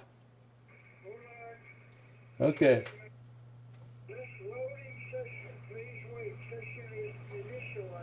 Okay. There you are. You're there. Hold on. okay, folks. We have we have Mr. Ralph. Hold on, Ralph. We got to get rid of one of one of these things here. Well, now All right. The picture's there. See this? This picture, that's my wiggling, me wiggling my finger. That's me. Right, Yeah. Right there. Look at that. You got fingers just like Tom Selleck. Uh oh. Hey, Ralph. Can you can you can you turn the fan down a little bit? Yes, I'll do turn the fan down. I turned it up because it's getting warmer now. Yeah. Well, you live in Hades, so. AKA Arizona, folks. oh, that's good, Ralph. Okay, that's slow. Yeah, I'm that's sorry, really good. David. I don't understand what's happened tonight. When when I when I saw you a few minutes ago and you held up your your, uh, your laptop, know, your phone, My phone. Yeah. the, the writing was reversed. Oh, words, I'm sorry. It, Yeah. it was on, on on my right, and it went like this. So, in other words, here's the beginning of the word. Well, Yeah, it was backwards. Mhm. Here, yeah. I can't even get it like this. So it started with the E, E P P E R S O N. So I, I can't Oh. read that. So, uh, and by the way, on my screen, your hat reads A G A M. It's reversed as well. The GOM, yeah. Yeah. That's what you are. I always Okay. tell the I always tell the violent, violent liberals that it means Missoula Area Game Authority. Tell me what, what you think of my uh, uh, uh, my DVD about the conspir- uh, Jewish conspiracy. My goodness, it was thorough, Ralph. A lot of information there, and it was. I like how you presented it. You kind of like you had the pitcher throwing the ball, and then all of a sudden, man, bang! It hits the ball and knocks it right out of the park, and it did that for nine innings, Ralph, and it was Oh. re- it was glorious. Well, I, I forget. Thank you very much. I appreciate that because that, that's what I try to do. Is I'm a teacher, and I, I teach as if I'm I'm the student, you know, and I Uh-huh. want it simple to understand. I don't want to, and I want documentation. Now that would that was made quite a number of years ago. You can see. Uh, okay, would would you believe that a person who believes in the Jewish conspiracy would admit that after watching all that that he's wrong? Well, I think that I don't think he would outwardly admit it at first, but I think that inwardly he would admit it, and then he would try to probably skate over it, and then uh, hope that people forgot about that he believed it. Yeah. you know. Because I, I, if if it was me, and of course I'm the guy that made it, but if if it was me, I'd understand. I'd say, Oh, yeah. I'm wrong. This is wrong. I'm, I, I've got to apologize to the whole Jewish uh, religion and the, the people that live it are Jews because. But this thing, when I spoke around the country back in the 80 to 5, 85 to 87, uh, two cities. I think maybe I told you this once before, but I'll, for this audience, uh, two cities. Uh, this, the, I was paid to speak. I was. This was a, people paid attend paid cash. You know, it was attended by uh, tickets. You had to buy a ticket. So I'm Right. getting so. Um, and we always, the people that have brought me there allowed me to end the, the, the speech and then take questions from the floor. And so anyone could stand up. So one man stood up and in the audience and he said, now, Ralph, I really appreciate, I'm sorry, it's a paraphrase. I really thought you were right. It's amazing. It's done done the job, but but you're wrong. I said, oh, and I knew what he was going to say. I said, well, how am I wrong? He said, well, you've misnamed the people that doing this. I said, well, who are it? It's the Jews. Now the man behind him was sitting down, mm-hmm. and and I started to talk to him, and the man in, that was sitting grabbed him by the back of the shirt and pulled him down on the seat. Sit down and shut up. and that could have resulted in, in, in violence. You're not And kidding. it, these were two cities in the same state, so I presume that these two guys got together. I'll take A and you take B, and you can uh, you can cut Epperson into, uh, you know, uh, I'll do it as well. But Uh-huh. that was I was it was 91 of these speeches. They were the only two that that uh, had that reaction. Right. But it it uh, Mel Gibson, I, I can fill you in a little bit if you have a couple of minutes about Yeah, Mel we got we've got about 15 minutes, Ralph. So. Let me Yeah. tell you, Mel Gibson. Uh, uh, let me see. I, I want to. I want to build him uh, as a good man. He he put out that beautiful movie about Jesus. Uh, what was it called? Do you know any the crucifixion? uh, yeah, um, wherever it was. yeah, I remember. Uh, It was a good movie. I, I enjoyed it. Well, the one thing about it though that was that I did not see it because he didn't cover the resurrection. Uh huh. In other words, he Right. died. Right. Okay. Can you remember how it did end? Was it they maybe one of the women saw him or something, or because there was? I'm told that people that are Christian friends of mine that did see it said he didn't cover the resurrection. Well, that's the whole purpose of the of the story of Jesus. Uh, yeah, right. That's the answer. So that was Uh-huh. disappointing. Now I've been told that Caviezel or whatever his name is, and he are working on a, on a sequel to this. I don't know what it's going to be, but that that could be okay. So now, uh, uh, a friend of mine in a small town in Los Angeles. I don't remember the city.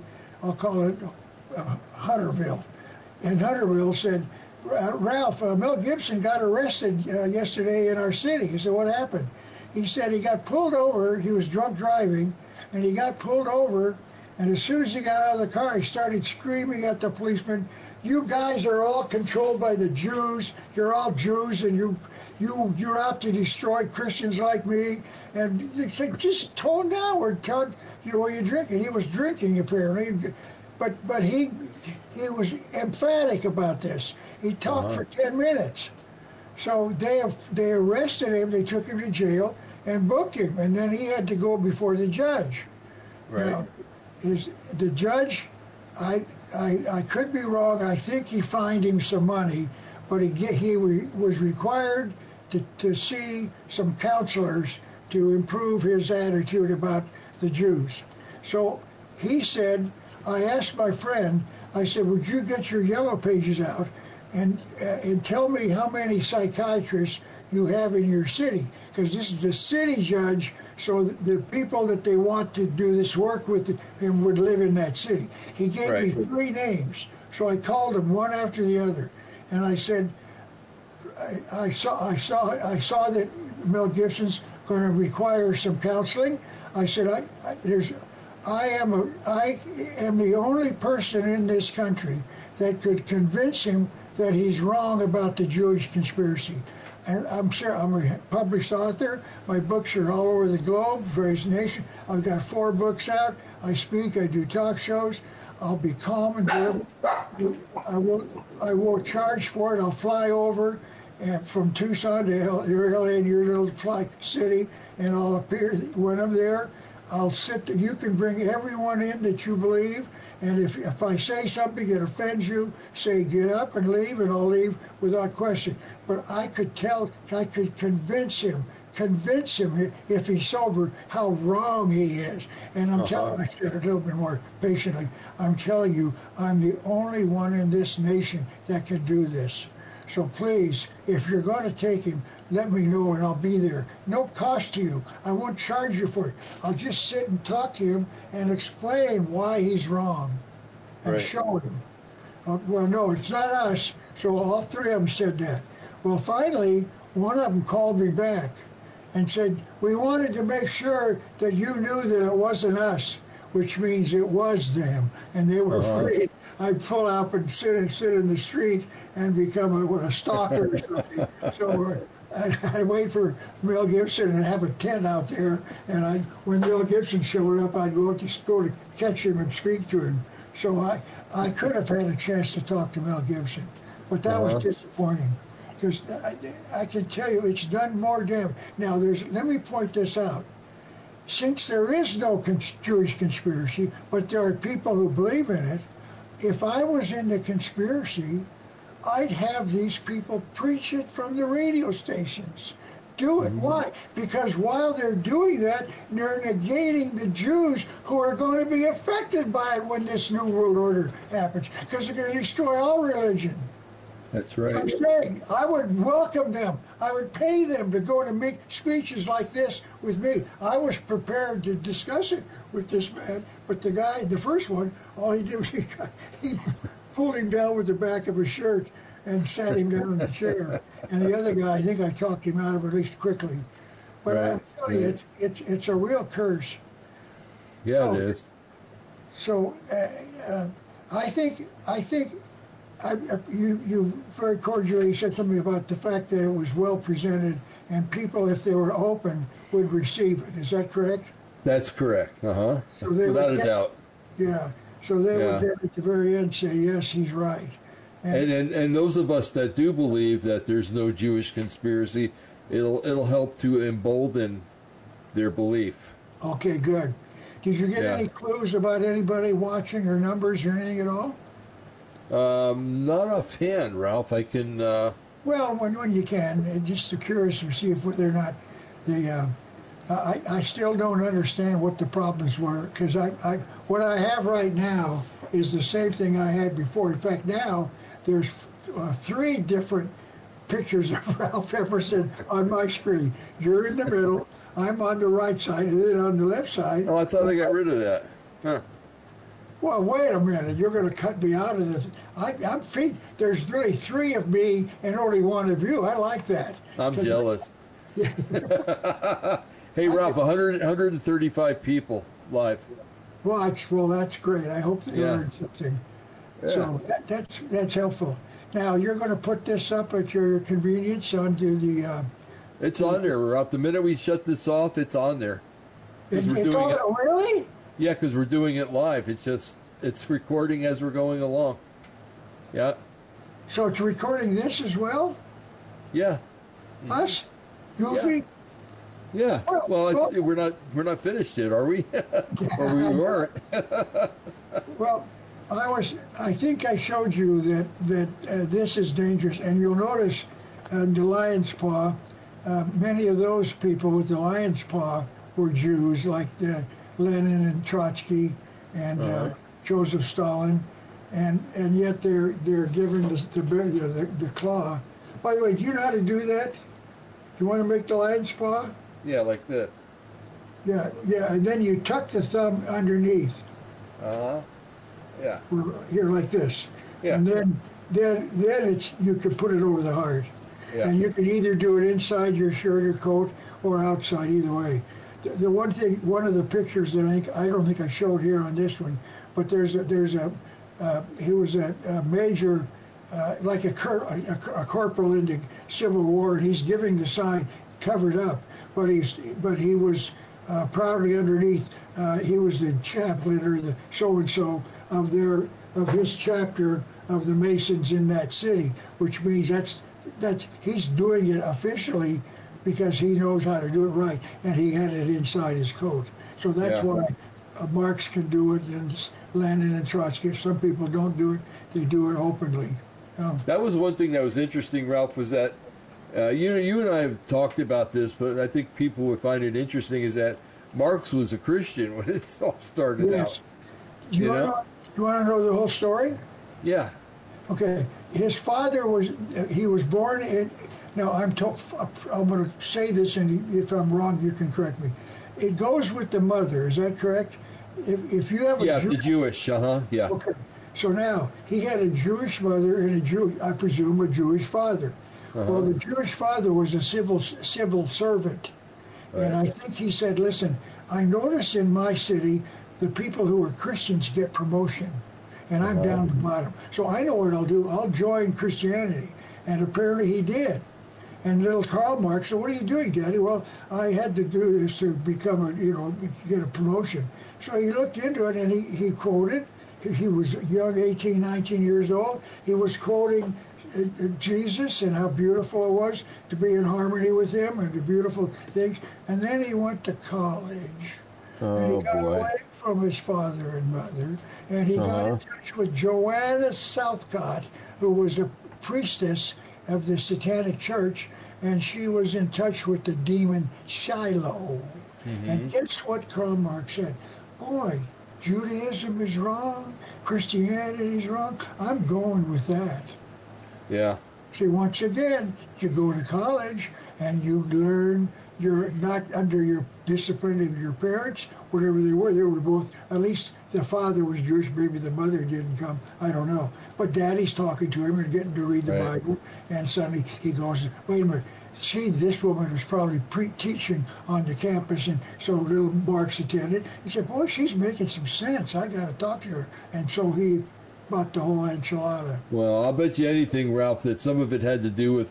I'll bet you she was a very good-looking woman, and uh, you know he his hormones kicked into gear, and he was attracted to her. Maybe they even had an affair. I don't know, Yeah, but uh, you know, so that's a lot of times women hook guys in that way, that's you know, possible. and, possible. and guys women hook women in that way too, actually. So, yeah. but um, yeah, so I, I got a feeling that that that played that factor plays into it a little bit, you know. Now let's go back. Why did uh, Pat Robertson do it? Because Pat Robertson isn't a Christian. So, but my this is a my conclusion. That's all that it is because I, I don't know. Uh, uh, in in my DVD, my my little video on, on the the uh, Lion's Paw, I I talked to David Webber, uh, David Webber, Reverend David Webber, who had a Southwest Radio Church of the Air. You know if you remember Yeah. that. Uh-huh. Oh, I've heard him. Yeah. Okay, well anyway, he was the host of that, and he went up with the with the Time magazine in his hands and said, "Pat, why did you do this?" And Pat, according to David Webber on his own radio station, said, uh, uh, "Robertson said, oh, I fell off my horse." I said to myself, "I wonder how Marx." Got on a horse. I don't think Marx even knew what a horse was. I don't think I don't think Karl Marx fell off a horse, and Lenin and Trotsky probably never did either. No. Only so I asked my my, my doctor we had a chance maybe months later. I said, "What would you do if I, you know, fell off my horse and sprained my arm real bad?" He said, "I'd "Put you in a sling and tell you not to move it." Well, he's out Right. moving it and playing with it, so Uh-huh. he didn't fall off his horse. No. I bet you when he was in school and he didn't have his homework, he said the dog ate it. I used that seven times when I was in school. Listen, yes. David, I got to be honest with you. I was in kindergarten for three years. Did I tell you that? I No, graduated. but you're telling the whole world that. I was called Magna Some Dummy uh, kindergarten. And then we had a ceremony when we wore a cap and flipping it over. And they said, Get Uh-huh. out of here, Epperson. Well, I couldn't stay inside the lines when I was coloring. That's what the problem was. I couldn't do it. you should try paint by number. It's a lot easier. They didn't have that when I was a boy. well, Ralph, I think we it's it's it's been two hours, two hours and one minute actually. Well, you're very kind, David. I really Oh, we, appreciate I've really enjoyed this, Ralph. And when we get together, we have fun and you know, and we, we educate people and, and the whole nine yards. So hey, we're just doing what we're what we're told to do, right? Amen. And by the way, I'm to, for those who've never heard me say this on your program, if we don't laugh, David, we'll go zonkers. I'm serious. That's right. What's happening in this country is it, it, it everything's wrong. White, everything's racist. Children are, you know, God, they're seeing this. The guy, the, the camera's in a subway, and there's a guy walking like this. Well, I'm doing, yeah, walking away, and a guy over here runs over and knocks him into the into the the, the, tra- The tracks. Just Yeah. when- when he got finished, he went back and picked up his bag and then ran out. What is Uh-huh. that all about? Okay, Hatred. Hatred. Anyway, thank you very much for the time. Oh, it- we'll, talk again and we'll find something else to discuss. Definitely. I want to thank the audience too because uh, and I'm sure you were could talk, you'd thank Ralph because Ralph had a really good presentation tonight. And it's something that's really going to stick in our heads and it's something we're going to remember the next time we hear this garbage on online, you know, about a about a Jewish conspiracy. I've heard all my life. But uh, you know, so yeah, just remember it folks and you've been educated you can refute it now. Okay, You know? right. You- You can repeat it, you can archive it, and then they can watch it again, or if they wish to, or let their neighbor know. Exactly. Exactly. Okay, David, we- rather than keep you any longer, I'll say goodbye. Thank you very much. We got to find out how to get this equipment to work properly, David. Yeah, definitely. Well, it's working great now.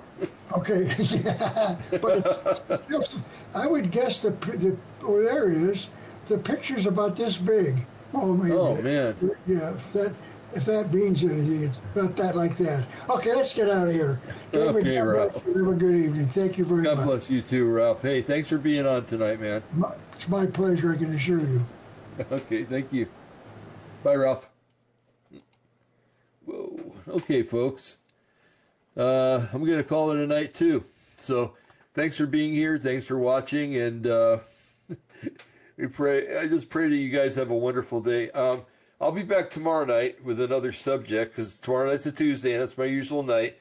And I think this with Ralph is gonna is gonna become a um, is going to become a weekly thing. Uh, we've got lots of plans, folks. Okay, so um, just hang in there, and uh, yeah, we'll we'll razzle and dazzle you with with the wisdom of Ralph Epperson and with other things that Yahweh decides to show us and tell us and and to tell us to tell you. So, hey, may the Lord bless you and keep you. May he make his face to shine upon you and be gracious unto you. Hold on a second.